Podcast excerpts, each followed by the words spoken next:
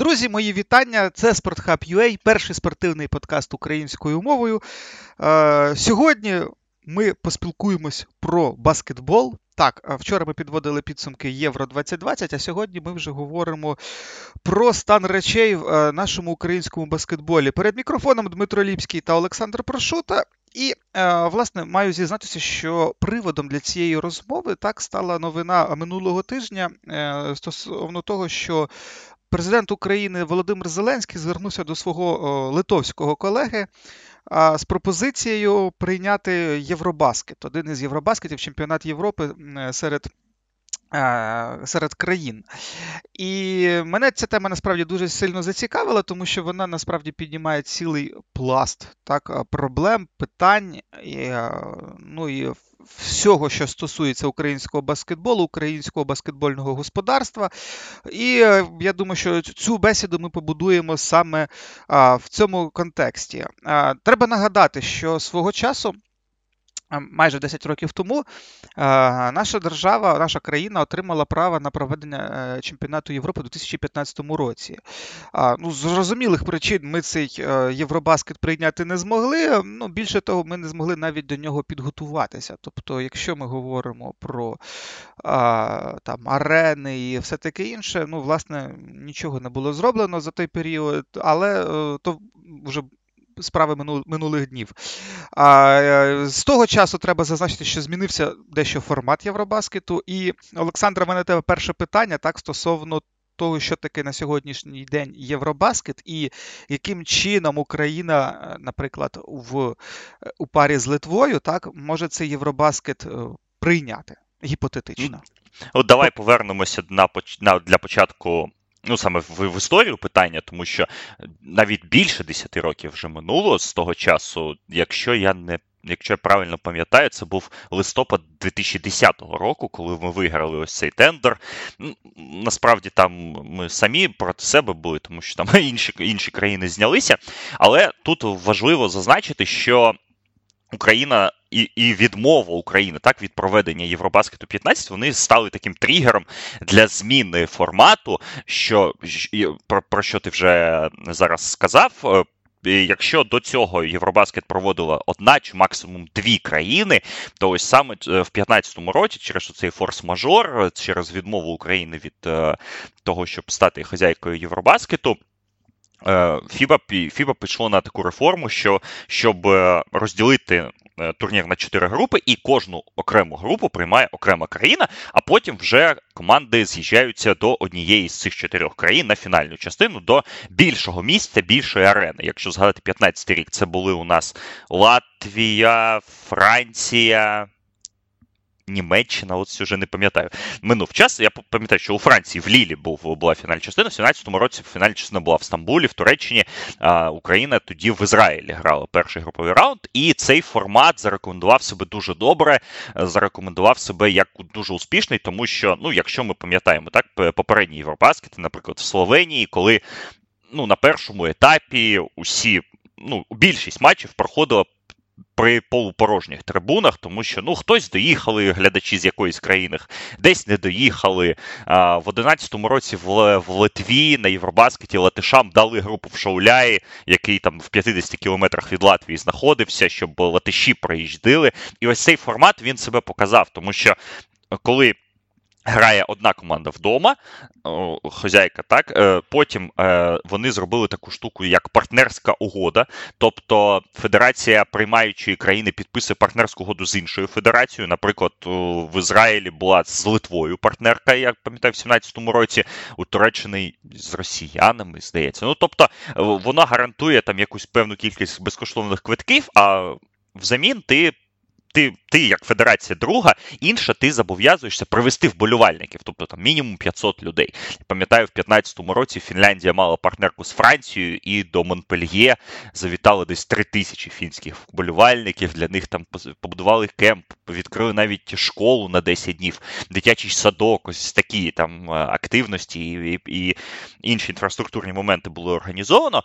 І тоді справді ось цей формат з цими партнерками він себе дуже добре зарекомендував. Ну і не будемо е, кривити душею, коли скажемо, що Фіба Дуже любить територіальне жеребкування, дуже любить підкидувати сусідські країни одна до одної, так непомітно, е, щоб щоб, е, щоб е, збирати не якомога більшу аудиторію. Тобто, знову ж повернемося до 2015 року, коли Україна грала в, в Ризі. У нас в групі були Латвія, Естонія та Литва. І, звісно, Україна не так далеко від Латвії також. І ось ці чотири команди вони створювали такий містний блок. Ну і усі матчі Балтійських команд між собою це був повний аншлаг на 15 тисячній арені, а, дуже класна атмосфера і так далі. Тому зараз ось цей формат з чотирма країнами він буде і в 21-му році, він ще в 22-му, в 21-му році, ми розуміємо, Євробаскету не буде. Це будуть Чехія, Грузія, Італія та Німеччина. І фінальна частина буде в Німеччині. Тобто цей формат себе зарекомендував дуже добре. Фіба має дуже гарний профіт з цього, і фінансовий, і іміджевий, і для популяризації баскетболу це дуже добре. Тому ось в цьому контексті оця заява Зеленського, вона, вона мені трошки так ріже вухо, тому що ну реально Фіба вже перебудувалося на чотири країни на ось цей формат. Тут він пропонує литовцям щось проводити. А можливо, можливо, там ми не знаємо всього контексту. І, можливо, мова йде про жіночі Євробаскети, тому що жіночі Євробаскет зараз останні декілька чемпіонатів проводили в форматі саме двох країн. Тобто там та, там не так не так багато команд, там дуже просто це провести навіть в одному залі. Ну, тобто один зал на одну країну. Тобто два зали, ну і якийсь більший зал в. На фінальну частину, тут треба ж також згадати, що Україна подавала заявку на проведення Євробаскету 2019 жіночого. У нас тоді була заявка спільна зі Швецією. Перший етап повинен був проходити в Запоріжжі і в Стокгольмі. Ось так ось така дуже цікава зв'язка. А фінальна частина повинна була проводитись в Києві. Але цю заявку перебила заявка Франції та Іспанії з зрозумілих причин. Там і Валенсійський зал було заявлено, і Парижський зал було заявлено. У підсумку вони там прикрутили із-за ковіду, і французи приймали в Страсбургу, а Іспанія в Валенції, і Валенсія приймала фінальну частину, але Валенсія цей павільйон е, забуваю, як його звуть, пабельйон. Е, там 12 тисяч місткість, і навіть за умов пандемії вони там десь 3-4 тисячі збирали без варіантів. Тому оце, це, це цікава заява насправді. Можливо, знаєш, все-таки в нас президент шоумен, і він розуміє, що кому казати. і Він приїхав до Литви, і йому треба було якось там підмазатись. Да? Там, Перше, що він знає про Литву, це баскетбол. Так? Можливо, цим було викликано. Можливо, було викликано якимись раціональними моментами, пов'язаними з тим, що дійсно є така ідея, і ми знаємо, що Зеленський у нас і Олімпіаду хотів проводити, і якісь футбольні змагання там намагається щось там привести. Ну і баскетбол, я, я скажу, що це буде не так складно да, так зробити, е, провести до України як ту ж Олімпіаду зимову, чи літню, чи якусь ще, чи там футбольні якісь турніри. Ну, баскетбольні турніри проводити е, в цьому форматі, коли одна країна проводить, це дуже важко. Все одно, це чотири зали мінімум, це е, великі інфраструктурні витрати. Якщо ось FIBA цей формат з чотирма групами, він, він дуже класно оптимізований. І це дуже вигідний. Як буде якщо припустити, що ми таки з Литвою щось будемо проводити, то тут є купа варіантів, які я так в голові собі перекручував. Е, Можна зробити 2 на 2. Так, можна два міста в Україні, два міста в Литві. І фіна... ну, фінальна частина, звісно ж, буде, що в Литві, тому що в Литві є Е, Каунас Арена на 15 тисяч глядачів, є Сіменс Арена в Вільнюсі на 12 тисяч глядачів. В 2011 році, коли Литва проводила Євробаскет, вона його проводила сама. Тоді були Клайпеда, Панівежис, Алітус. Якесь четверте місто, і і Вільнюс Вільнюс проводив е, предфінальний етап, тоді було дві групи, а фінальний етап був в Каунасі на 15-тисячній арені. Це цей Євробаскет вважається найкращим за останні 25 років, і з точки зору організації, і з точки зору атмосфери. Ну тому що в Литві якраз Литва та рідка країна в в, Євро, в Європі, в світі, де будуть ходити люди на матчі, навіть на матчі там Україна. Туреччина, наприклад, да, там, чи Сербія, Греція. Тобто там фан... там люди фанатіють. Е, Таке питання. Ти сказав, що, ну, наприклад, якщо ми говоримо про про те, що групові турніри так вони будуть розкидані по різним країнам, і один із таких варіантів, да, що, от, наприклад, Україна може прийняти е, цей Євробаскет, там груповий етап а, в рамках двох міст. Правильно я розумію? Ну, ну є Як різні варіант? варіанти. Так, mm-hmm. ну я бачу собі або 2 на 2, або 3 міста із України перший етап приймають, mm-hmm. так? І якісь може матчі плей-офф. Але ну зараз все-таки на фінальний етап всі повинні з'їжджатися до одного mm-hmm. до одного міста, до одної арени, тому що ну це ну логістика, це там перевага Зрозуміло. і так далі. Е, зрозуміло. Е, тоді давай перейдемо до наступного питання стосовно готовності. Ну наскільки я розумію, що ну базово, якщо ми говоримо про наші найбільші міста, так то в принципі базово базово своєму вони як міста е, я маю на увазі там такі речі, як аеропорт, п'ятизір... кількість п'ятизіркових готелів, і все те, і от оці моменти, так, вони, в принципі, у нас присутні в кожному великому місті. А Далі йде питання, наскільки я розумію, ну саме болюче питання насправді на сьогоднішній день відносно нашого не тільки баскетбольного господарства, а взагалі спортивного, так, це арени. І наскільки я розумію, що ну, на сьогоднішній день серед усіх міст е, єдина арена, котра може прийняти на сьогоднішній день е, таку подію, як Євробаскет, там груповий турнір, ця арена знаходиться у нас е, тільки в Запоріжжі. Ну і є ще, наприклад, там палац спорту, ну, який соромно там показувати серйозним людям. Ну, то то ти кажеш, що соромно показувати, але він він ну, груповий етап він прийме без варіантів. Це Тут немає ніякої проблеми, там при деяких маніпуляціях е, внутрішніх в ньому, там з організації виходів, входів. Ось е, в лютому Україна приймала bubble Євробаскету. Так, звичайно, це зовсім інше, але організаційно впорались дуже гарно, і всі ковідні вимоги були зроблені, витримані усі норми. Тобто, палац спорту, так, ми його не любимо. так, Це такий анахронізм.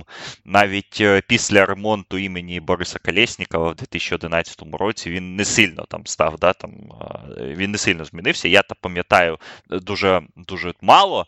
Ось той палац спорту ще радянський, ти може трошки краще, як людина, яка більше в Києві жила. Ну, він став краще, так.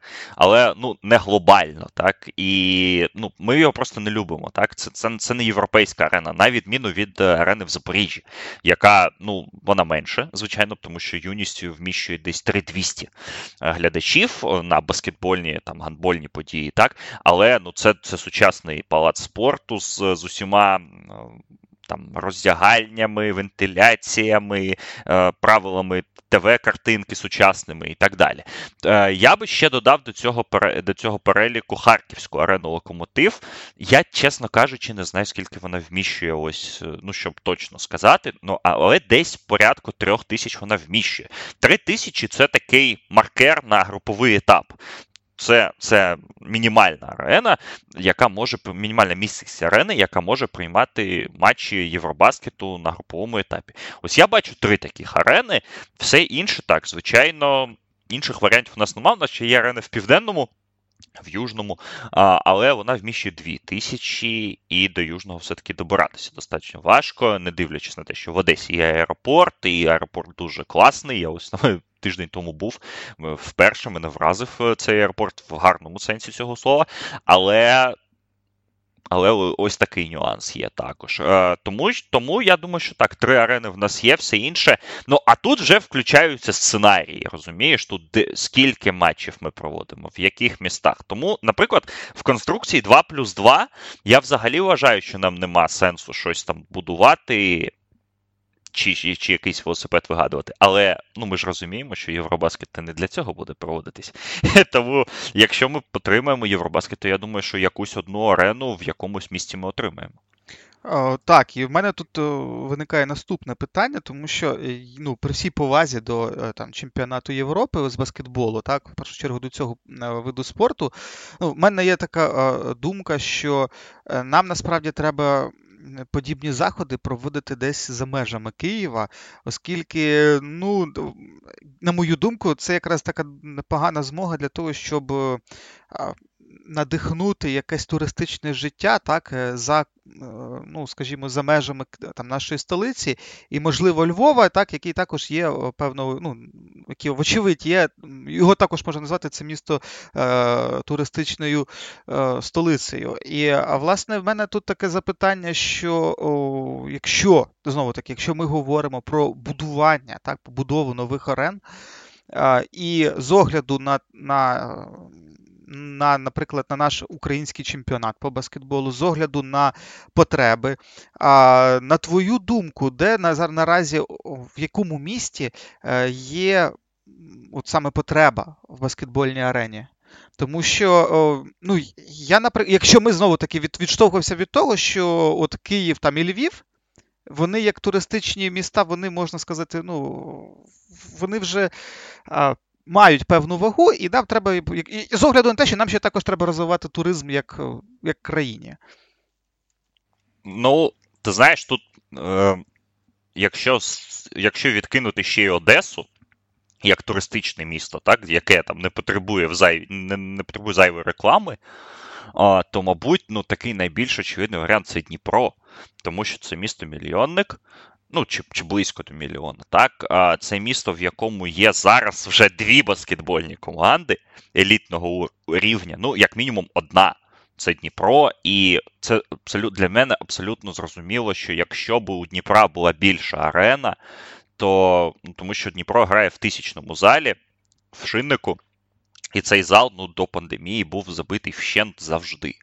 Тому що Дніпро це така команда міста, вони у них е, специфічна трансферна політика. Так, ми знаємо, там вони ставлять ставку не не, не, те, не те, щоб на українських не ставлять на місцевих баскетболістів. І за цей рахунок, ну це ну вона така і дуже автентична команда. І я думаю, що якщо в них був зал, ну як мінімум в Запоріжжі, такий да, нам на 3 тисячі, то до них би ходили і ходило би багато. Тому, на мій погляд, якщо, ну, для, на мою думку, ось якщо згадати, якщо повернутися знову ж до історії питання, і згадати, які міста повинні були проводити Євробаскет 2015 року в. Ну, в тій заявці, яку ми подавали, яку ми виграли. Там планувалося, що буде дві арени збудовано в Києві, що дві арени буде збудовано в Дніпрі. Ну, тобто, одна арена буде реконструйована, одна збудована наново. Е, буде арена в Донецьку, буде арена в Харкові, буде арена в Одесі і в Львові. Тобто, ну, якщо ми зі зрозумілих причин відкидаємо Донецьк, то у нас е, залишаються ось ці міста. В Харкові все-таки я не, не думаю, що є там сенс щось ще будувати. Тоді той проєкт там з іменем Сергія Курченка асоціювався, ну ми розуміємо, який тоді був такий політичний контекст е, ось ось, у цього. Зараз це це теж не має там такого великого сенсу. Тому залишаються ось ці міста Львів, Одеса та Дніпро. В Дніпрі тоді ж зал Метеор, ну їх старий такий, да, Савковий ще палац спорту, Людовий палац, його ж тоді розвалили і нічого ж на його місці не побудували. А, І ну, і, і, до сих пір. Ну там є там є складності, я так розумію, з правом власності, тому що ця арена Метеор вона на ті часи належала заводу Южмаш. І там переводили його з однієї форми власності в іншу. Ну, ці всі там маніпуляції. Я не знаю, чесно кажучи, чим чим справа кінчилася. Але але був такий нюанс. Але в Дніпрі ну, нічого не збудували. Там є земля на набережні, оця, яку Коломойський придбав, і там стоять сваї, стоїть якийсь фундамент, але, ну, як мені пояснювали, знаючи люди, е, розморожувати цю стройку, цю будівлю, це будівництво ну, буде дуже дорого. Ну, насправді. Простіше побудувати щось нове.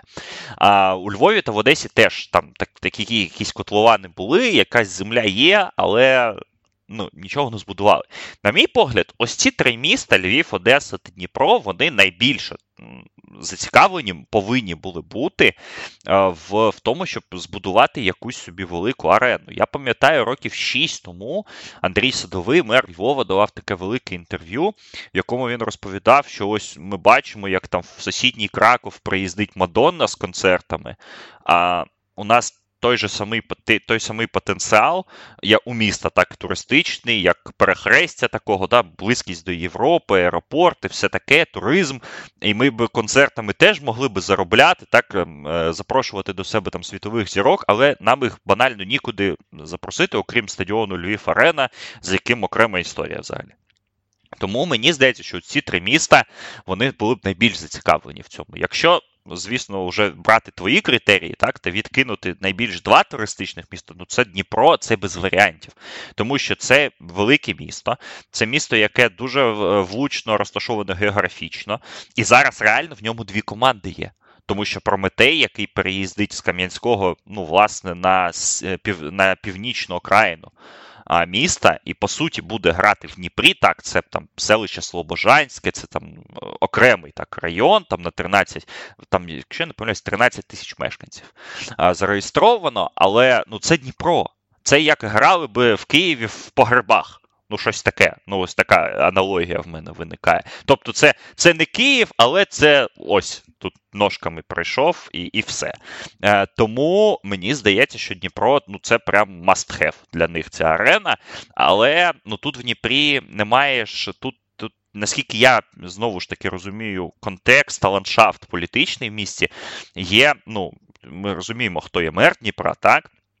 І з, і з іншого боку, ми розуміємо, хто в Дніпрі опікується баскетболом, і який, яке відношення до цього має Ігор Коломойський. Тому складні е, відносини пана Коломойського та пана Філатова, вони в якомусь сенсі заторможують гальмують оцей всі розвиток, оці всі моменти, і як воно буде, ніхто не знає. Тому, якщо ось так от брати з великих міст, то звичайно Дніпро тут для мене ну такий фаворит. Якщо брати міста там поменше, ну я я думаю, що і в Івано-Франківську було б класно арену збудувати нову, тому що там там реально є зацікавленість до баскетболу, там є дві непогані команди, але вони грають, ну в залах якихось коледжів, е, педуніверситетів та інше. Ну і є там міста поменше, але там щось будують. Там, В ті, в тому ж Хмельницькому, як ми там вчора читали, там на трибуні, да, цей великий текст був інфраструктурний. Там будують зал, в Рівному будують, в Вінниці щось будують. Але ну, якщо Євробаскет промати, я б Дніпру давав з іншого боку, ну, Дніпро з Запоріжжям поряд. Тут, тож, тут теж є нюанси. Угу. А давай тоді перейдемо до будемо потрошку переходити до нашого клубного баскетболу. І от якщо ми вже почали розмову про Євробаскет, в мене таке запитання. А от дивись, наші клуби будуть наступного сезону грати на в Єврокубках. І якщо ми говоримо саме про Єврокубки, там, в принципі, відповідність арен має бути така сама, як і у Євробаскету. Умовно ну, кажучи, якщо... якщо там Дніпро буде грати, чи там а, е, Прометей, так, Прометей. з Кам'янського. Ну, у Прометея так. Е, якщо ну тут ж знову ж потрібно розрізняти, які Єврокубки. Так, Прометей буде грати в Лізі Чемпіонів, і якщо вони кваліфікуються до основного раунду, ну це буде дуже непросто зробити, але якщо вони це зроблять, то там там вимоги так, там вимоги достатньо значні. Якщо я не помиляюсь, так 3 тисячі. Ну вони заявили зал в Запоріжжі як свій перший. І тобто там е, до залу в Запоріжжі претензій немає, тому що зал в Запоріжжі приймав у нас вже скільки два чи три матчі національної збірної е, у відбіркових циклах до там Євробаскету. Тому Прометей спокійно буде собі грати в Запоріжжі. Тут питань немає. Дніпро минулого року, як чемпіон України, теж заявляв з Лігу чемпіонів, і теж вони заявляли зал в Запоріжжі як свій перший. Тобто він е, влаштовує усіх. Якщо ми беремо Кубок Фіба Європа, який да, у нас четвертий за рангом євро, євротурнір, але де де будуть грати, як я розумію, ще у нас немає офіційного переліку учасників. Але, як я розумію, будуть грати Київ Баскет і Дніпро точно. І будівельник можливо, з будівельником там є нюанси. А, Ось Для е, для цього турніру зали тисячні, які є в Києві та в Дніпрі, тобто шинники Палац спорту Венето, бивший е, палац спорту Меридіан, вони влаштовують. Вони влаштовують Фіба. Ну тобто там не потрібні великі зали, так, тому що ну, це такий нішовий турнір, е, четвертий за статусом і так далі. А якщо ми беремо, якщо ми знову ж повертаємося історично трошки назад, то в 2013 році будівельник грав в Євролізі. Тоді вони грали в палаці спорту. Тоді палац спорту як то кажуть, з горем пополам він влаштовував теж Євролігу, тому що в ньому там було 5,5 тисяч при повній завантаженості, місткість, і в принципі там з, з деякими ж маніпуляціями телевізійними він, він був нормальний. Але. Зараз, якщо я розумію, якщо я правильно пам'ятаю правила ліцензування команд в Євролізі, то в Євролігу мають заходити команди тільки з залом не менше 10 тисяч, ну чи хоча хоча б 8. Тому що от у Монако зараз так є е, проблема з тим, що в них зал не 10 тисяч, а трошки менше, але там з маніпуляціями там вони там е, доведуть Євролізі свою е, свою здібність, свою свою спроможність цей цей івент проводити, ці, ці матчі. В Єврокапі, якщо я не роз... якщо я правильно пам'ятаю, десь 3,5-4 тисячі ліміт.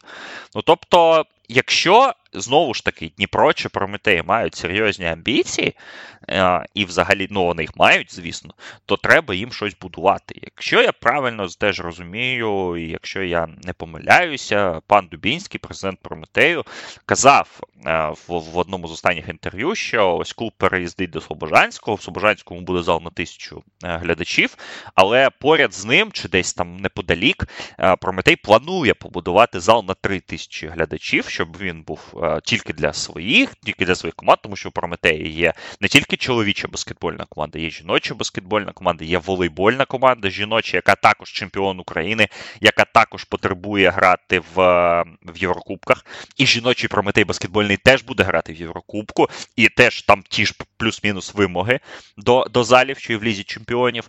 Тому для них це це принципово. Але знову ж таки, давай скажемо, що ну зал на 3 тисячі це, це проблеми Прометея. Якщо якщо ми проводимо Євробаскет, і і якщо ну, вже держава буде цим опікуватися, то ну, це мінімум повинен бути зал тисяч на вісім глядачів, щоб задовольнити, так сказати, усі потреби, усі потреби тих, хто в цьому зацікавлений. Угу. Давай тоді ще поговоримо стосовно е, Єврокубків. Так, е, Мене цікавить, е, на що наші команди там можуть розраховувати. Зрозуміло, що наразі йдуть так зараз міжсезоння, команди займаються комплектацією. І, от, до речі, тут в мене питання, до якого ми маємо. Ну, Я вже багато слухав і подкастів з твоєї участі, і взагалі ця проблематика вона зараз у нас дуже популярна в баскетбольному середовищі. Наскільки я зрозумів, що під рішення, якщо ну можливо, ти мене поправ, е, що під рішення, так, е, під амбіції, які мають наші клуби у виступах в Єврокубках, е, наші можновладці вирішили дещо змінити формулу ліміту на легіонерів. Ну, як я знову ж таки зрозумів, це з приводу того, щоб більш успішно виступити на євроарені, оскільки так ми пам'ятаємо, що минулого року ну, нас чекав повний провал. Тобто всі всі наші клуби виступили дуже невдало, і е, таким чином це послугувало певним приводом, щоб з наступного сезону е, ну, якось отримати змогу, скажімо так, більш е, яскраво виступити на євроарені. Ну так, якщо, якщо я розумію правильно ціль. Зміни ліміту, ліміту, то, по-перше, це так, це Єврокубки, це намагання, знаєш, так трошки підіграти е, власникам та президентам великих клубів, які. Ну, мені знаєш, е, є така в кулуарах є таке, є такий вислів, от, що ну, ось поки їм цікаво, так вони дають гроші, але ж може їм стати не цікаво ось е, барахтатись так в цьому болоті, грати там без без якихось амбіцій, тому що ну, ми знаємо, що в нашому баскетболі, ну і в нашому спорті, взагалі, такому ну, футболі, ну, люди дуже амбіційні. Так, Вони вони, хочуть, вони е, хочуть перемагати і хочуть перемагати не тільки вдома, але і десь в Європі, десь за кордоном, щоб про них знали, щоб їх там е, їм там потім усякі Боріси Джонсони там та інші е, значні люди пожима, потискали руки е, при зустрічах і так далі. Ну і це баскетболу це, це також стосується. Тому мені здається, що так, перше та головне таке. Така ціль е, зміни формули ліміту, так, це саме додати, так сказати, так би мовити, жаги до витрат, так? Що, щоб вона не втрачилась, не, не втра... Е, щоб вона залишалася на цьому ж рівні. Ця жага в витрат. По-перше, це стосується, звичайно, Прометея та будівельника, двох головних команд, тому що в Дніпрі там інша ситуація, так, там є амбіції, звичайно, але там все-таки політичні нюанси деякі переважують, внутри баскетбольно-політичні, скажімо так.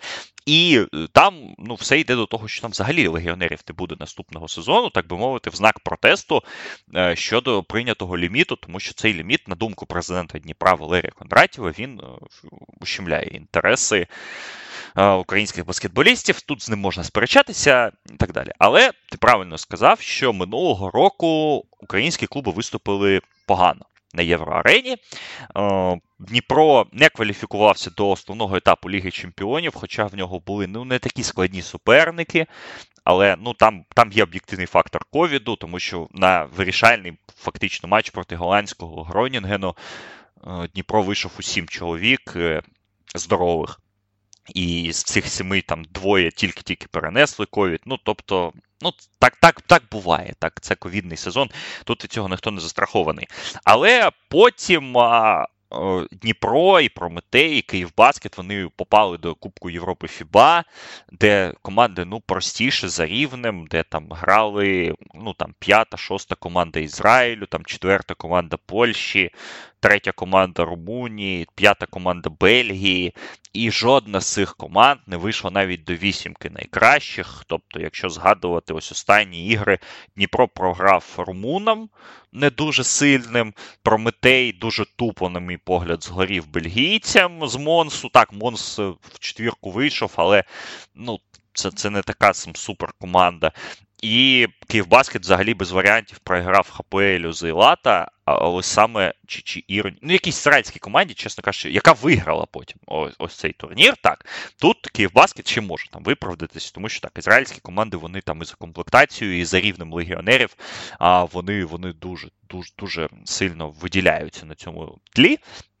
Але ти ти правий абсолютно в тому, що ну цей виступ він е, шокував в певній мірі тих, ось хто вважав, що у нас там чемпіонат на підйомі, що у нас там рівень росте. Ну ось ось ось показали рівень. Тому щоб цього запобігнути, щоб все-таки клуби ну якось більш-менш конкурентно виглядали на євроарені. Ось це правило ліміту було змінено. Ну і ми зараз побачимо до цього, чи, е, чи допоможе. Чи допоможе це нашим клубам? Я не не думаю, що це там сильно щось змінить, особливо якщо ми вже там знаємо жеребкування Прометея в лізі чемпіонів. Але ну мало лі. Е, усяке буває. Особисто на твою думку, от ми говорили на початку про арени, особисто на твою думку, наскільки раціонально наразі витрачатися в легіонерів в умовах, коли у нас більшість клубів грають взагалі без орен? Ну, це таке філософське питання. Тобто, ну, знаєш, знову ж таки, як у, кожного президента клубів є власні амбіції. Ми, щоб щоб пояснити нашим слухачам контекст, ну ось є, наприклад, два полюси. Є президент Дніпра Валерій Кондратів, який е, каже в кожному своєму інтерв'ю, в кожному коментарі, там в Фейсбуці навіть під постами і моїми, е, в тому числі, що ну, федерація не поважає українських е, гравців, вона не пріоритизує розвиток українського баскетболу, вона вона ось робить ось ось таке. Є його близький друг.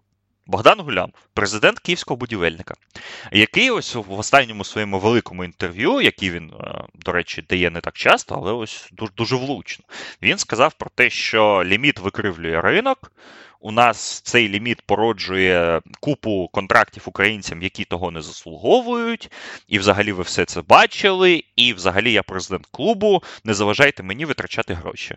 Я не не повинен, як, як, як, як президент клубу Суперліги, я не повинен опікуватися розвитком українського баскетболу.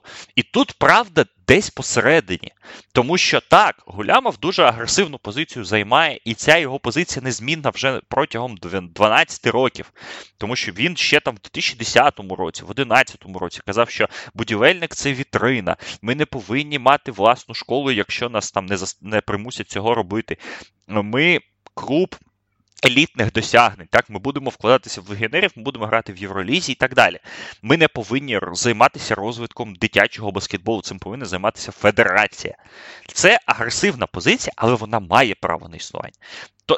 Так же сама, так же само і позиція Кондратєва вона теж має право, тому що в нас ну не в нас не дуже європейська країна в цьому плані в баскетбольному. Так у нас є оці викривлення, коли у нас федерація, вона на все і про все, коли у нас клуби суперліги прямо пов'язані з клубами е, з федерацією і так далі. Усі всі зв'язки вони настільки, настільки близькі, настільки, настільки все пов'язано, що дійсно, ну немає немає такого. так. Ну, Якщо в Європі це було б так, ну. Ніхто ж не буде е, не буде президент Італійської Федерації баскетболу виступати і казати, я забороняю Мілану підписувати легіонерів, чи забороняю Болонії це робити. Ну, ну, ну цього ж не буде.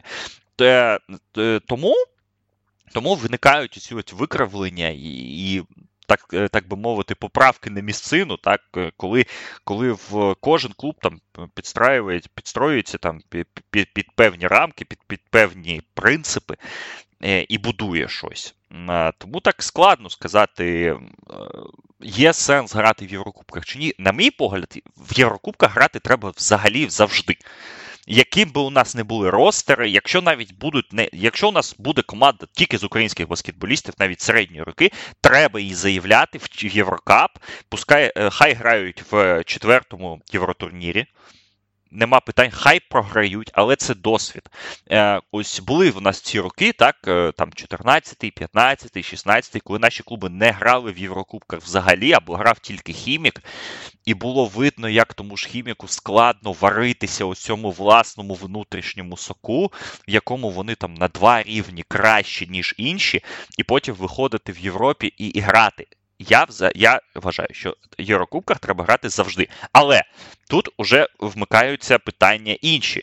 Якщо ми граємо в Єврокубках, які в нас завдання? Ніхто ж не хоче виглядати посміховиськом на фоні команд з Польщі, Румунії, чи не приведи господи Іспанії чи Німеччини. Е, тому вже там треба комплектуватися трошки інше. Ну тут цей ефект доміно він виникає.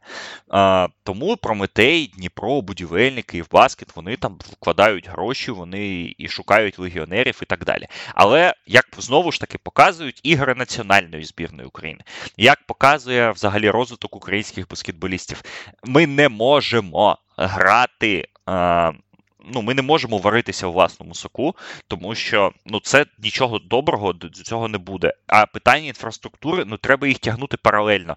Е, Просто сказати, що ми зараз не витрачаємо гроші і будуємо зали. Ну, у нас так баскетбол зникне е, е, куди швидше, ніж ми щось побудуємо. А потім відбудовувати інфраструктуру саме внутрішньо баскетбольну, так, дитячі команди, юнацькі, професіональні.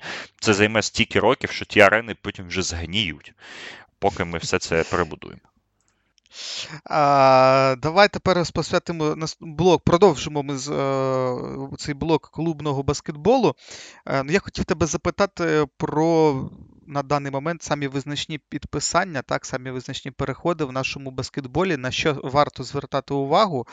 І На твою думку, що тут може бути у нас, е, що на даний момент вже трапилось е, ну, такого, можна сказати, визначального в нашому баскетболі. Я б, е, ну, якщо ти мені дозволиш, я би захотів спочатку зупинитися на темі міста Харкова. Так, ми сьогодні вже про, mm-hmm. говорили про те, що там є навіть у нас арена, яка може приймати Е, змагання високого гатунку. І перше питання в мене тут стосується щодо е, переходу головного тренера БК Запоріжжя Валерія Плеханова до клубу Харківські Соколи. Тому що людина, яка, наприклад, ну вона не зовсім розуміє а, перетурбації на рівні а, ну, там, на, на, нашої, наш, нашого чемпіонату. Тобто, ну, ми, ми розуміємо, що так, Запоріжжя е, досягло ну, такого великого результату минулого сезону. Вони вийшли до фіналу.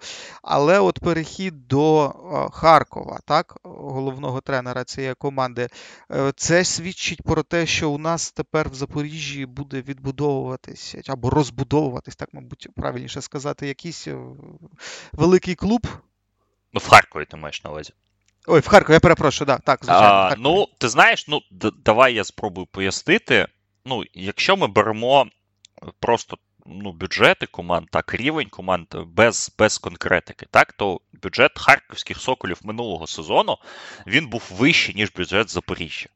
І це ну, це це достовірна інформація, ну, не не глобально вище. так, не, Це не був бюджет Прометея чи будівельника. Але це був це було це було вище. Тобто Запоріжжя витиснуло не те, що максимум з цієї ситуації, а ну 300%. Тому що, ну знову ж таки, я особисто продукував їм 10 місце в першому там передсезонному рейтингу, так який я сам. Е, ну це була помилка, звісно, але. Ну, вище шостого місця, ну, не одна людина на планеті, навіть включаючи самого Валерія Миколаївича Плеханова, не поставила би свою команду перед сезоном. Ну, ну жодна людина. Я, я в цьому впевнений абсолютно. Запоріжжя, ну так склалося. да, там Склалася команда, склалася хімія, склалися суперники. Е, Такі, що ось ну там е, будівельник е, з Дніпром зіграв в першому раунді. Там в цієї ж сіці опинився Прометей, і так вийшло, що і Київбаскета криза така нахлинула, і Тернопіль не, не зберіг команду до фінішу сезону. Ну і взагалі все так склалося для Запоріжжя, що вони зайняли друге місце. Але уже на момент десь е, травня коли підходило там до до вирішальних матчів, вже було в принципі зрозуміло, що у Запоріжжі якийсь період закінчується. так? Тобто е, треба ж кудись рухатися. Ну, тобто, про, е, продовжувати цю історію немає сенсу. Тут треба чи робити якийсь е, стрибок, так, і там грати в Єврокубках, шукати агресивно і, і спонсорів, посилювати команду, зберігати цього тренера е, з, з підвищенням зарплатні, з підвищенням бюджету і так далі. Чи знову ж таки залишатися на цьому рівні, але відпускати цю всю історію. І Ну, я знаю, що з Плехановим вели перемовини достатньо довго, але він відмовився. Він відмовився і він поїхав до Харкова.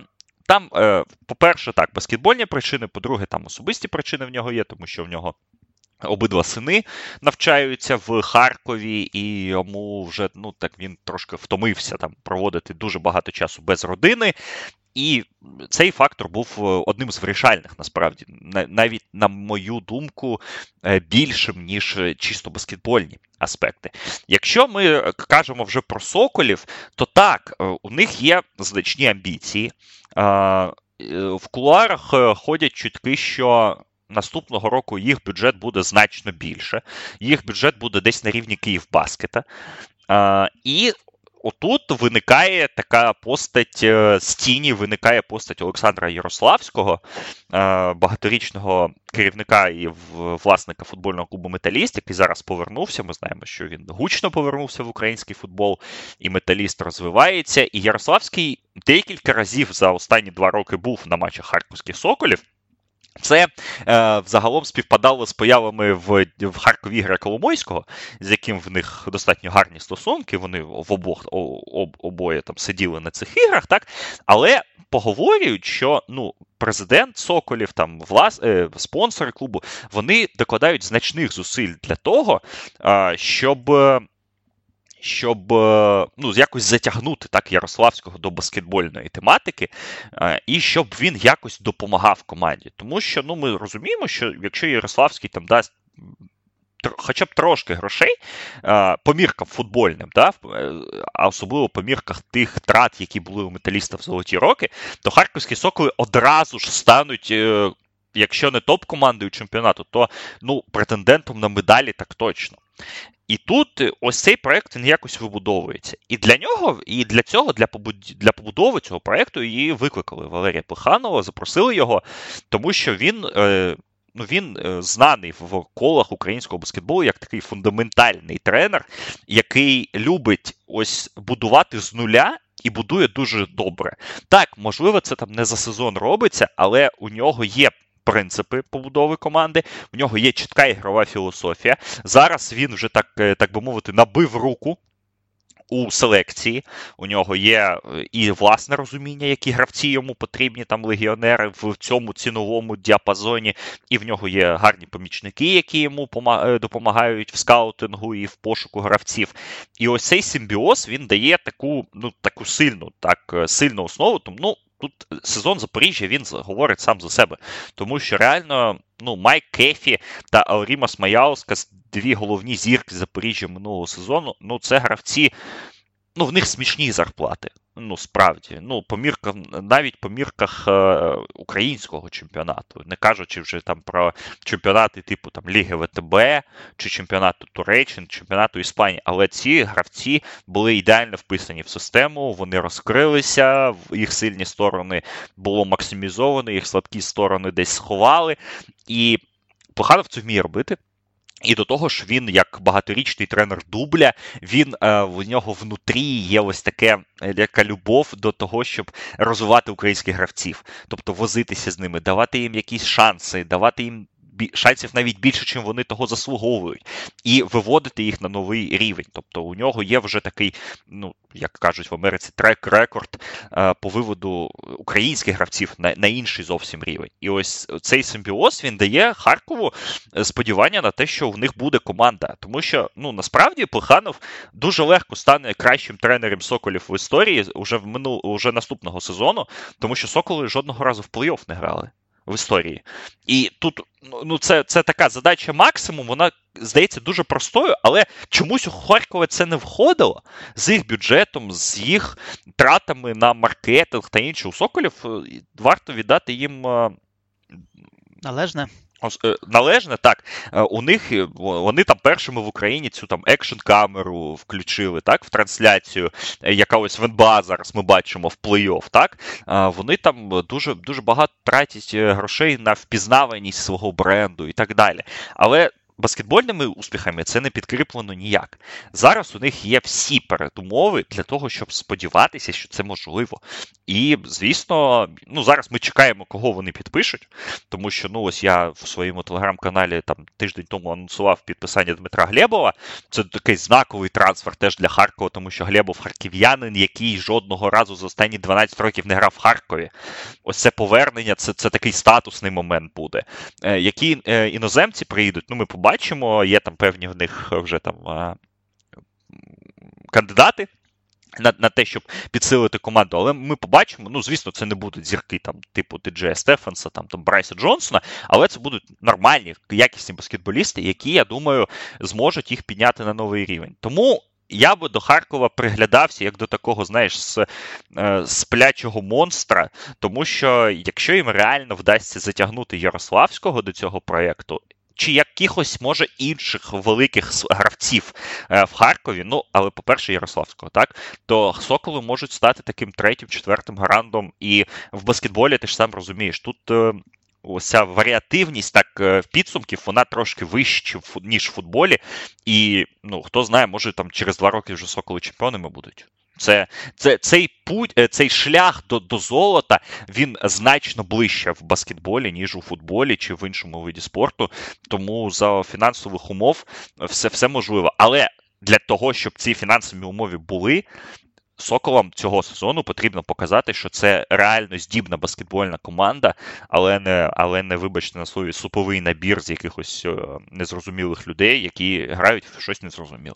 А давай ще тоді коротко пройдемося по іншим новинам е, у нашій е, суперлізі, на які ще речі варто звертати увагу у контексті цього міжсезоння. Ну, давай скажемо так, що у нас ми вже згадували сьогодні Майк Кефі.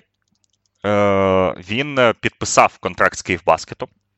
Е, дуже цікавий такий перехід, внутрішній MVP сезону, на мій погляд, найкращий гравець минулого сезону в Україні. Він залишається в в нашому чемпіонаті. Це гарна новина, на мій погляд. Ну, але з Київбаскетом там є історія того, що Лайнерса Багацькіса не дуже успішно грали зірки минулих сезонів. Так, це не перший трансфер Київбаскета, ось такий ось, коли вони беруть з української трошки слабшої команди гравця на підвищення, і він цей рівень не вивозить.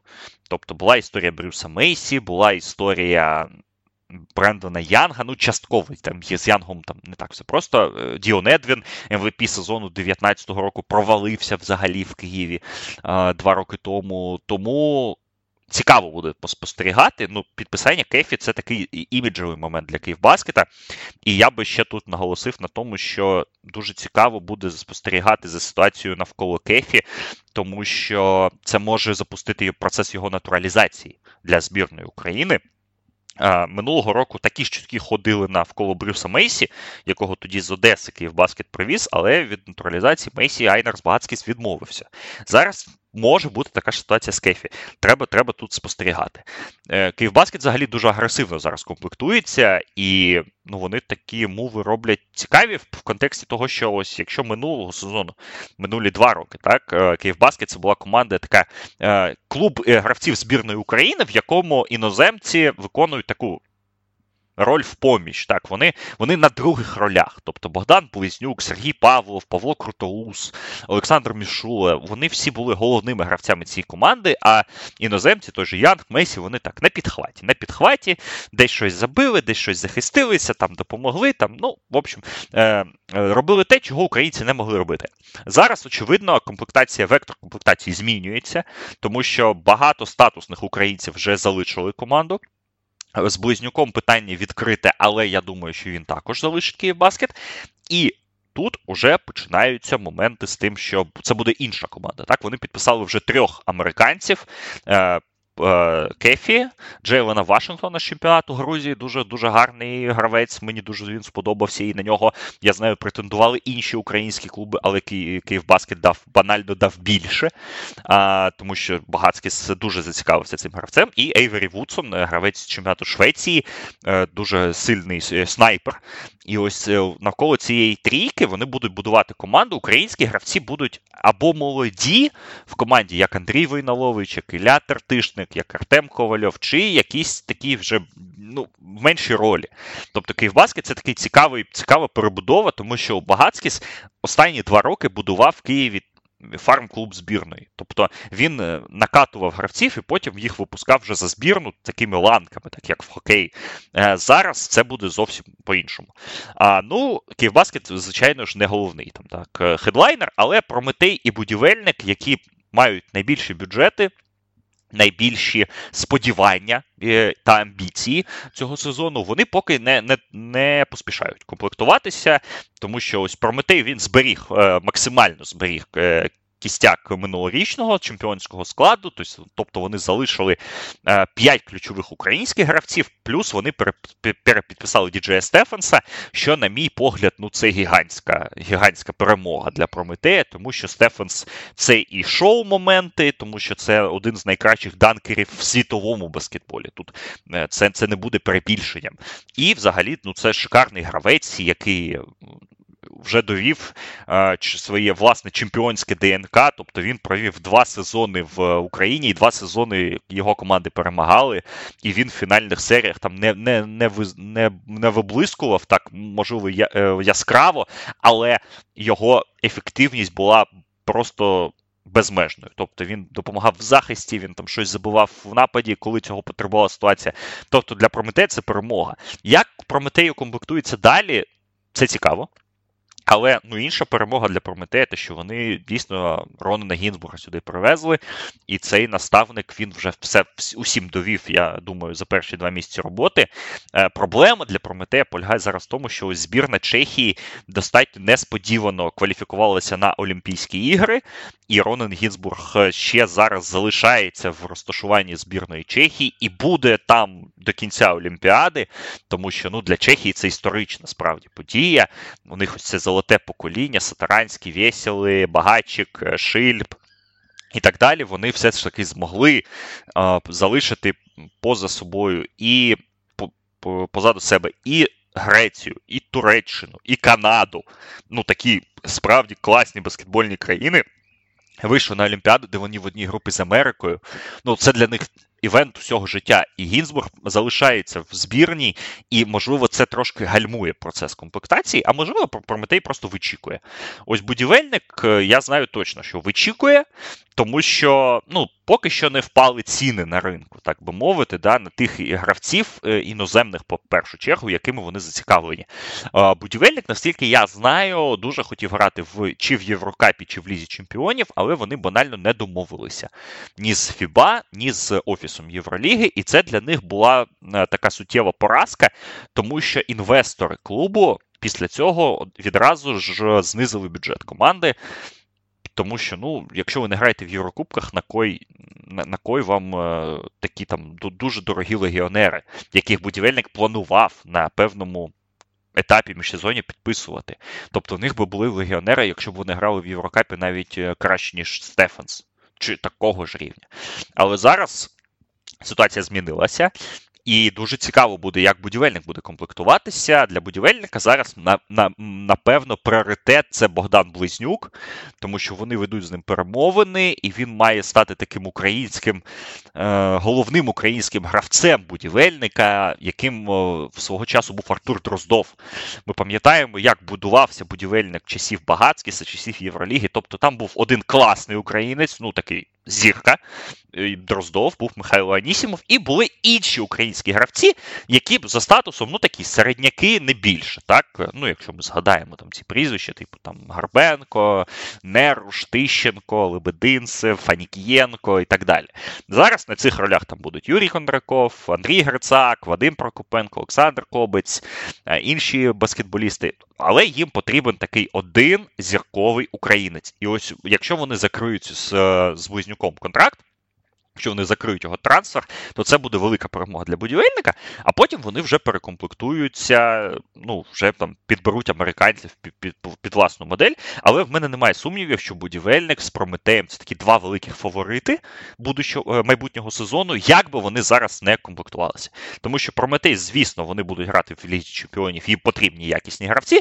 Будівельник трошки інша історія, але ми розуміємо амбіції цього клубу. Так, це команда, яка навіть минулого сезону ми пам'ятаємо цю історію її там е, реінкарнації, і коли всі, навіть я, казали, що ну давайте не будемо спішити. Будівельник це проект на наступний рік, це проект. Ну, який не сьогоднішнім днем живе, будівельник просто ось прокручуючи цих легіонерів, вони таки знайшли мікс, який дозволив їм виграти національний кубок. І реально в плей-офф, ну вони були моїм фаворитом перед плей-офф. Мені здавалося, що чемпіоном буде чи будівельник, чи Прометей. Так, будівельник вилетів від Дніпра, але ну, ми побачили, що амбіції цієї команди безмежні. Ось це, напевно, три таких кіти: Київбаскет, будівельник та Прометей. Ну і Дніпро. Звісно, у Дніпра дуже сильний український ростер.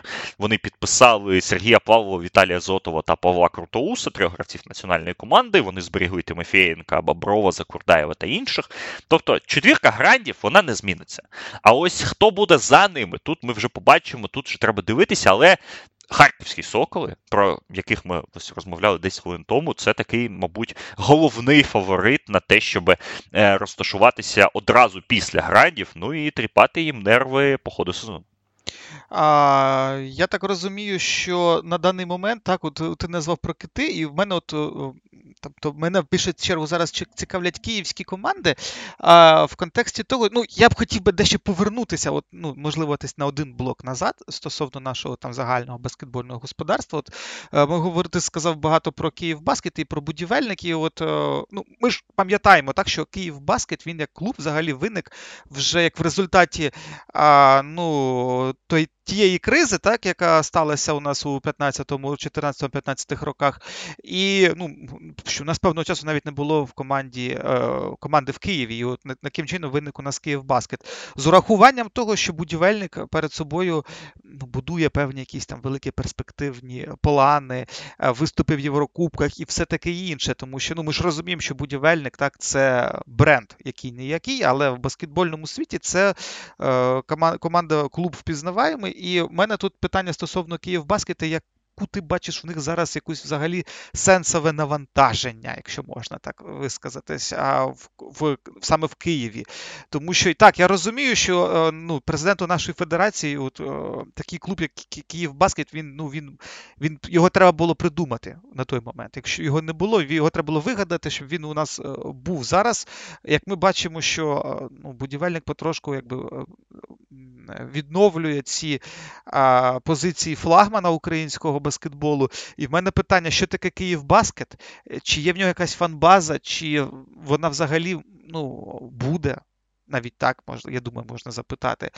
І яким ти взагалі бачиш майбутнє цього клуба, враховуючи знову таки те, що ми розуміємо, що цей клуб був створений е, ну, при великій підтримці президента Федерації, в якого в свою чергу є ще е, безпосередньо свій клуб у Черкасах?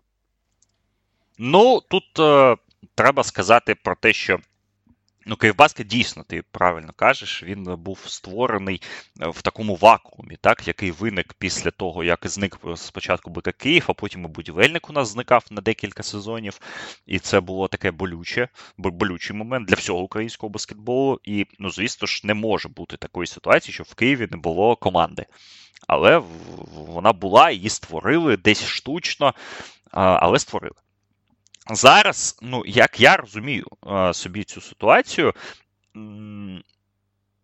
тут тут, тут змінюються ось ці вводні, так? Тому що ну, ось минулого року, якщо вже стало зрозуміло, що будівельник повернеться, Київбаскет взагалі залишався знову ж, як я вже казав, фарм-клубом збірної. Тобто туди багатське цілеспрямовано підписував молодих чи не дуже, ну чи таких, ну не не, не вікових гравців, які, на яких він потім розраховував національній збірні. Тобто він з ними працював з тим же Павловим, з тим же е, Коренюком, з тим же Близнюком і так далі. Тобто Київбаскет якась така ідеологія була. Зараз Київбаскет робить такий шифт в бік більш класичної побудови ростеру, коли українці в нас, ну, ті, які є. Легіонери більш статусні, більш дорогі. І ось тут виникає так, звісно, питання ось цього смислового навантаження, на що цей клуб існує. Ну, якась фанбаза, звісно, в Київбаскеті є, як, якусь фанбазу вони напрацювали за ці роки, тому що клуб ну, достатньо непогано працює і в маркетинговому плані, і в соцмережах представлений дуже гідно. І власне, е, варто зауважити, що і жіноча команда в Київбаскету дуже сильна, яка е, також сприяє розвитку цього бренду. Але ну так от глобально, знаєш, ну. Я я не скажу так, яке навантаження є, тому що знову ж таки згадаємо там 12-11 роки, коли в Києві було дві команди, там було чітка, чітке розділення. Тобто будівельник це була команда під Євролігу, під Єврокубки, під великі амбіції. БК Київ тоді, який також мав е, статус афілійованого до федерації тодішньої клубу, він розвивав молодих гравців. Ми, ми прекрасно знаємо та пам'ятаємо, що. Майже усі гравці національної збірної тих часів е, визначні, вони пройшли БК Київ. Це і Кравцов, і Лукашов, і Пустозвонов, і Липовий, Бобров, і Тверченко, Крутоус і так далі. Тобто тоді було зрозуміло, так, чим займається БК Київ і чим займається будівельник. Зараз тут е, я думаю, що цей ідеологічний момент він на, на, напряму пов'язаний з персоною Багацькіса, е, якого ну, ну який просто ну, не буде він, навіть якщо він тренер збірної, ну знаючи його амбіції, знаючи його норов, він не буде займатися розвитком гравців дуже молодих та дуже неякісних, без е, реальної спортивного, без реальної спортивного навантаження, скажімо так, так, без реальних шансів щось виграти. Він не буде цим займатися інакше, ну ну нащо він тут е, знаходиться знаходиться. Тому вони ось так, такий мікс намагаються придумати. Я би сказав про те, що ну так, це, це звісно, грубо, але ну, друга команда в Києві вона потрібна реально для розвитку молодих гравців. Іншого формату, ну інший формат це може бути, якщо тільки супер-гіперконкуренція е, буде, так? Чи якщо в нас буде там ну, ситуація, типу Лос-Анджелес Лейкерс, Лос-Анджелес Кліперс, так, але ну я не знаю, який з європейського баскетболу приклад привести. Ну, як дві команди в Болоні, так, ось у, у класичні часи в Італії, коли Фортітудо, Віртус це були там перша та друга команда країни, і вони жили в одному місці, вони конкурували за одних і тих же болівальників суперників, і це була там супер дуель, тому що вони витрачали е, купу грошей на італійських, на сербських, на американських зірок, і це було реально два паверхауси, так, так би мовити, італійського баскетболу. Коли це буде. Це можливо, але ну це можливо, якщо в місті є інфраструктура, якщо є зацікавленість, якщо є генетичний інтерес, якщо ось хтось з вас, з наших слухачів, бував в своєму житті в Болоні, то коли ти приїжджаєш до Болоні, де знаходиться офіс Федерації, офіс Ліги італійської, де дві таких команди, ну це баскетбольне місто від А до Я. Розумієш? І тут ну, ну, Києву до цього статусу, ну, як мені до Парижу рачки, вибачте, чи до Болоні пішки. Ось. І е, тоді тоді це це може бути так. Але ну, я не бачу цього, так, я не бачу перспектив для цього. І, звісно ж, у нас же знову ж таки, у нас федерація, вона вона не стільки керуючий орган так, е, баскетболу. Ну, Ми порівнювали це, ми наводили цю аналогію. Мій колега Ігор Бойко про це казав. Що Михайло Бродський він не президент Федерації баскетболу. Ну, він не тільки президент Федерації, він ще наш Адам Сільвер чи Девід Стерн, він комісіонер Суперліги. Тобто він такий супервайзер усього цього, що відбувається. Так, Він там може там призначити тренера в команду, він може подзвонити президенту Прометею людей сказати, щоб він не платив е, гравцю українському X суму X, тому що вона там дуже висока, на його думку. Ну, треба поменше. І так далі. А, е, тобто, я думаю, що Бродський, як як знову ж таки, як комісіонер, ну в нього просто нема і джерел фінансування, і важелів для того, щоб створити другий суперклуб. Реально, щоб це будівельний Київбаскет, це було таке дербі-дербі. Якщо цього немає то тоді треба робити реально з Київбаскет такий більш молодіжний проект, більш орієнтований на на розвиток молоді, але поки цього поки цього не відбувається. Можливо, знову ж таки, можливо, це відбудеться, коли Багацький поїде з України, коли його контракт з федерацією закінчиться, і ну, коли Київбаскет просто очолить якийсь якісний український спеціаліст, якому поставлять ось таку задачу. Поки що цього не відбувається. З іншого боку, ти вже згадав і клуб в Черкасах, який є, який тут також афілійований до федерації. Ось там Максим Міхельсон робить так роботу з розвитку гравців трошки більшу, ніж в Києві. І це, мабуть, логічно. Але якщо ми беремо два київських клуби, то я бачу тільки два таких ось сценарії, так е, радикальних, як це можна розрулювати, але поки що ні до одного з них не запобігають. Ну, ось такі реалії. Я тут тут я не можу сказати плохо, погано чи, чи добре. Ну, якось так. Добре, і давай тоді перейдемо до останнього блоку нашого подкасту. Він стосується наших збірних, в якому вони наразі е, стані, що від них очікувати. Ну, я так розумію, тобі є ще на я от е, вчора читав твій допис від е, стосовно нашої жіночої команди. Так, ну про чоловічу ми поговоримо давай трошки згодом. Я так розумію, тобі є що сказати відносно нашого жіночого баскетболу, тому що я так розумію. Ну, я вчора просто вчора... бачу, що ти, ти, ти насправді не е, підбирав виразів у своїх дописах. Ну, Я я просто їх не став підбирати, так. Е, ну, Але вчора ну, відбулася така. Вчора це 13 липня, якщо бути точним, щоб наші глядачі розуміли таймлайн. Е, вчора відбулася така подія, ну, після якої, чесно кажучи, в мене ну, ну, в мене настрій десь впав на плінтус. Тому що ну, я не скажу, що я там дуже там фанат жіночого баскетболу, але ну, я про нього піклуюся, скажімо так. так. Мені цікаво, щоб цей вид спорту розвивався в Україні, тому що в нас є Аліна Ягупова, МВП, ем чинний МВП ем Євроліги, яка підписує трирічний контракт з Фенербахче декілька днів тому, так, з однією там трьох-чотирьох кращих команд Євроліги, чемпіон Туреччини. У нас є там здібні інші баскетболістки. У нас є ще зараз жіночий Прометей, так, який там має амбіції вплоть до того, щоб грати в Євролізі через там рік-два. І це і не сказати, що це нереально в жіночому баскетболі. Це все е, набагато простіше для розуміння. Прометей минулого року був новоствореним клубом, і йому одразу ж дали місце в груповому етапі Єврокубку. Ну, одразу. Просто без питань. Хоч хочете, грайте все. І вчора, ось е, зараз у нас літо. Е, це е, це ну, відомо, що літом у нас влітку у нас відбуваються молодіжні чемпіонати Європи завжди. Але цього року Фіба, як і минулого року, вирішила відмінити їх. Але цього року знову ж таки вони все-таки пішли на зустріч національним федераціям, які просили яких, ну, якісь івенти організувати, тому що ну, гравці простоюють, так, втрачаються цілі, цілі покоління гравців. І ось вони організували такі челенджери, е, так звані, на яких ну це не повноцінні чемпіонати Європи, але ці ігри йдуть в залік, йдуть в рейтинг, вони там якось впливають на там світову класифікацію, на путівки на чемпіонат світу е, е, в певних вікових категоріях і так далі. Ну і ось вчора жіноча збірна України до 20 років. Вона виступала на вона почала свій шлях на челенджері в Єревані. У них не дуже складна група. І тут вони в першому матчі грали зі збірною Албанії і поступилися. А, Нічого такого в цьому не було, якщо б ми не знали, що таке Албанія в жіночому баскетболі. Це команда, яка це країна, яка не зібрала національну збірну минулого року на кваліфікацію е, но, до старшого жіночого Євробаскету, просто просто тому, що просто того, що в них не було гравців. Е, це збірна, яка два роки тому. Е, програвала по 100 очок збірні Росії, збірні Росії, збірні Литви, збірні Німеччини. 80, 90, 100 очок за один матч. За один матч. Тобто там були рахунки десь 120-40.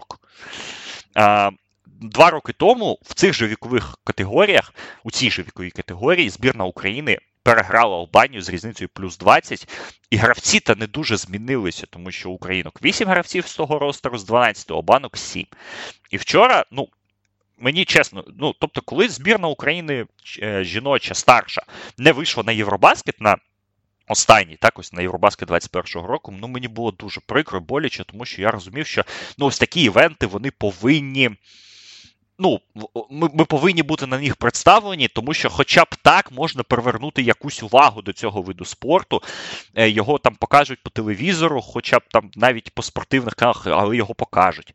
Е, про це там буде писати цей грьобаний сайт Федерації, який не пише про жіночий баскетбол практично нічого в порівнянні з тим, що вони як вони висвітлюють чоловічий баскетбол та інші збірні. А, І ну, і будуть там якийсь, якась цікавість підніметься, можливо, якийсь чоловік, якась людина побачить їм, і в нього е, виникне бажання якихось там грошей дати там е, деяким клубам, чи чи знову ж таки там якийсь батько побачить і свою дитину відведе на жіночий баскетбол. Але цього не сталося. І вчора. Ну, і я був е, ще в лютому, ну, це мене так дуже сильно е, роздратувало, цей невихід, тому що ну, ми знову ж таки, у нас є чинний МВП Євроліги, ми з ним нічого, і ми з цим нічого не робимо. І ось тут е, виникає ця вчорашня ситуація. Коли ми програмуємо Албанії, якої ми сильніше рівнів на 10 повинні бути, зі збірною, в якій є купа гравців пристойного рівня, ну як здавалося, так, які грають в жіночій суперлізі, дівчатка з рівного в першу чергу. Вони вони вже достатньо досвідчені, вони вже не перший рік варяться в цьому котлі, і вони програють Албанії в баскетбол. Зробивши на 32 китки з гри більше, ніж їх суперники. 32 китки. Як можна програти такий матч? Я не розумію. Так, це жіночий баскетбол, тут це е, підлітковий жіночий баскетбол. Але. Ну, ну блін, я я просто вчора в мене настрій впав і просто опустилися руки там на декілька годин. Ну, реально, я повинен був готуватися до нашого там драфт-подкасту. Я просто не зміг включити відео, тому що ну, ну мені ну, ну це просто крах всього. І якщо шановний президент Федерації баскетболу е, там хотів там минулого тижня там в Фейсбуці в себе там писав, що він там хоче почути якусь правду. Е, про, про те, що там як виступають його збірні. Ну ось ми вчора дно пробили. Просто банально пробили дно. І після такого, ну якщо я би був інвестором, я би сказав, а нахрена мені займатися вашим жіночим баскетболом в вашій, з вашою довбаною федерацією? Тому що ну, ну, ну це дно. Це банально дно. І це дуже прикро. І я я навіть не знаю, що тут ще додати. Е, і Додам тільки те, що за тиждень будуть чоловічі челенджери, де також у нас будуть е, чоловічі збірні. Так, вони там у нас трошки посильніше, у нас там є таланти рівня NBA навіть в збірні. Але ну, ну, ну, ну вже моторошно це дивитися, так, тому що ну, наш ну, наші ось ми, ми багато так е, розмовляли з тобою в першій частині подкасту про ліміти, про якийсь розвиток, про Єврокубки, але. Хочеться все-таки ж бачити якусь перспективу, так, і якихось молодих гравців гарних, яких успіхи, навіть локальні е, збірних там Ю, і ти вчора вмикаєш оце і бачиш оце ну це як взагалі? І за тиждень мені буде реально то трошки так страшно е, вмикати гру чоловічої збірної, тому що при всій повазі до тренерського штабу і при всій повазі до деяких гравців, ну я не знаю, підсумки можуть бути не менш е, кричущими, ніж ніж вчора. Е, тому тому до мене тоді треба... мене таке питання. А на твою так. думку, от ну був цей негативний результат е, зараз, так, з Албанії. Ну я зараз про жіночу збірну в першу чергу. А на твою думку, от траєкторія виступів, вона наразі саме жіночої збірної, вона зараз е, як у нас йде вверх, вниз. Чи чи це про це, це просто результат, це як нещасний випадок, чи це, е, на твою думку, це таке послідовне от падіння? Ну, вчорашній матч, якщо ми будемо розглядати, то це, мабуть, ну, випадок. Так? Ну, ну знову ж таки, ну вони зробили на 32 китки з гри більше. Ти, як людина, яка ну, розуміється на баскетболі, ти ж розумієш, що ну це ну, це така перевага. Якщо навіть 10 китків так більше, ну це вже ну, треба перемагати. А 32 китки, так, вони нічого не влучили і так далі. Ну, але. Е, знаєш, якщо ну, якщо так е, казати ну, на чистоту, то, то те, що сталося вчора, це нещасний випадок. Це буває. Але це. Цей нещасний випадок він під максимально гарно підкреслює усі ті тенденції, які зараз відбуваються в жіночому баскетболі ага. і в жіночому підлітковому баскетболі. Тому що ну, у нас е, остання збірна Ю жіноча, яка грала в елітному дивізіоні е, в молодіжних турнірах, ти ти навіть ти навіть е, просто здогадаєшся, яка це була збірна. Це була збірна, в якій була Аліна Ягупова. uh Тобто, вже минуло 10 років з того часу. У, у них було дуже гарне покоління. Насправді там була і Леся Малашенко, і Христина Філевич, і ну багато і гравців, які зараз є в національній збірні. Ну так підібралося. Але після цього ми лише один раз за останні 5 років були у вісімці в дивізіоні Б. А, і, і як цікаво, була ось збірна цього віку, який вчора обісрався. І Ну, ось ці всі тенденції. Ну і якщо ми казали про ліміт в суперлізі в чоловічій, я скажу про ліміт в суперлізі жіночій, його теж підняли. І з одного боку, це не дуже логічно, так тому що ну в жіночій суперлізі багато клубів не можуть дозволити собі легіонерок, ну просто тому, що в них нема грошей на них. В них нема грошей на там оплату перельотів, переїздів. Так, нема, не, немає навіть е, як би мовити, людей, які можуть знайти цих легіонерок. Ось ось навіть так. Але е, я спілкувався з деякими тренерами команд жіночої суперліги, які. Уміють працювати з легіонерками, скажімо так, і вони мені напряму казали, що ну це для нас добре, що ліміт підняли, тому що ну нема українських гравців. І це не фігура речі, да, як так би мовити. Це це не просто якийсь вислів, який там бросають в небо. Їх справді немає. Якщо у вас є Київбаскет, е, Прометей. І зараз ще з'явився жіночий будівельник, у якого є фінансова спроможність платити хороші гроші е, топовим українським баскетболісткам, то на інші клуби у вас просто нема гравців. Вони фізично закінчуються. Вам або треба ставити на власних вихованок, як в Рівному, так? Е, де там 18-19-річні дівчатка грають і грають великі хвилини. Або вам треба, як там Київське Динамо чи Франківськ, шукати легіонерок, підписувати їх, привозити і якось щось з ними працювати. Е, Тому. Тому тут ліміт він він максимально логічний. Я перепрошую, він... тут в мене просто таке питання. Тобто, а, коли ти кажеш, що них вистачає гравців фізично, так? Це мається на увазі, що в нас само по собі виховання. У нас мало академії, я так розумію, чи в чому причина, що їх не вистачає? Ну, тобто, якщо. Ну, мало шкіл. Ага мало шкіл. Потім, ну е, ну, демографічні моменти, так? Uh-huh. Ну просто, ну ти ж сам розумієш, якщо там в чоловічому спорті, ну, чоловіки о, маленькі діти, так, е, хлопчики, вони охоче йдуть до спорту, ніж дівчатка. Ну це логічно. Так це все завжди було. Це футбол, баскетбол неважливо, гандбол і так далі. Жіночий спорт він взагалі менш такий. да, ну В нашій в нашій країні він менш розвинений, в принципі. Е, не вистачає шкіл, не вистачає тренерів. Ну і взагалі пул жіноч в жіночому баскетболі він менше пул таланту. Ну тобто, я не знаю на, на мою думку, в першу чергу, з того, що через те, що просто не йдуть займатися жіночим баскетболом, ті ж дівчатки там е, великого росту, великого зросту, е, чи їх туди там не затягують, так? Е, так як робили там в радянські роки, колись там моя мама там мені розповідала, як там ходили по школах, там ставили клас там в лінійку, так і дивилися, які там дівчатка там вище там 165, там, да, там, ну чи якогось зросту, і там їх ледь не насильно затягували займатися цим баскетболом, і потім там е, чи там іншими видами спорту, і вони залишалися і вони робили. А, Тому.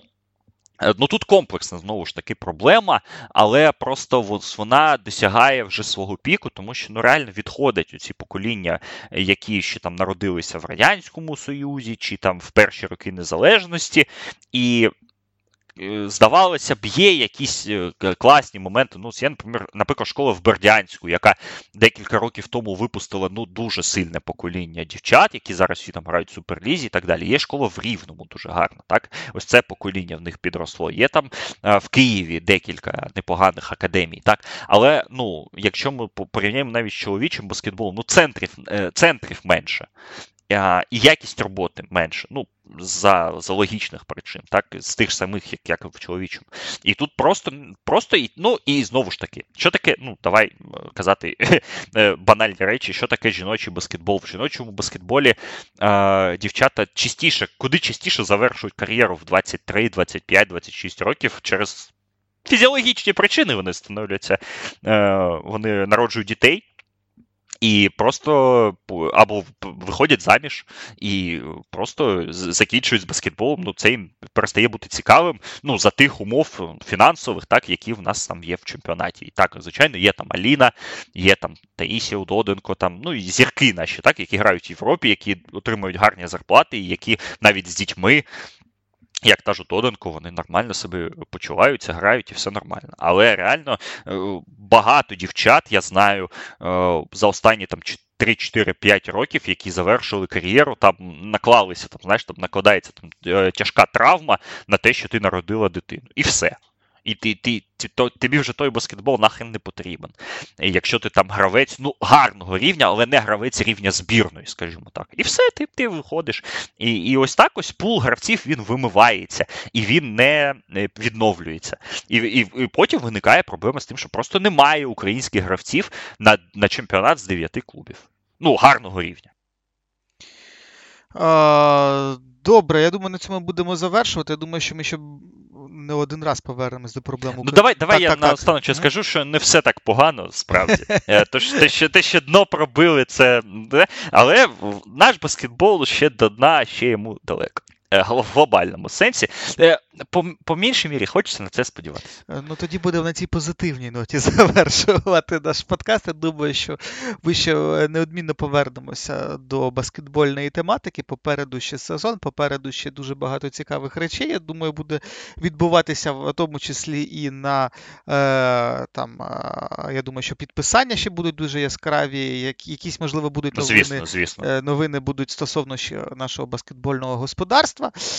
А на цьому ми будемо завершувати. Дякуємо нашим слухачам, е, що підписані на наш подкаст, е, що а, підписані на наші соцмережі, на наші подкастоприймачі. А, Нагадаю, що цей подкаст для вас провели Дмитро Ліпський та Олександр Прошута. Почуємось. Пока!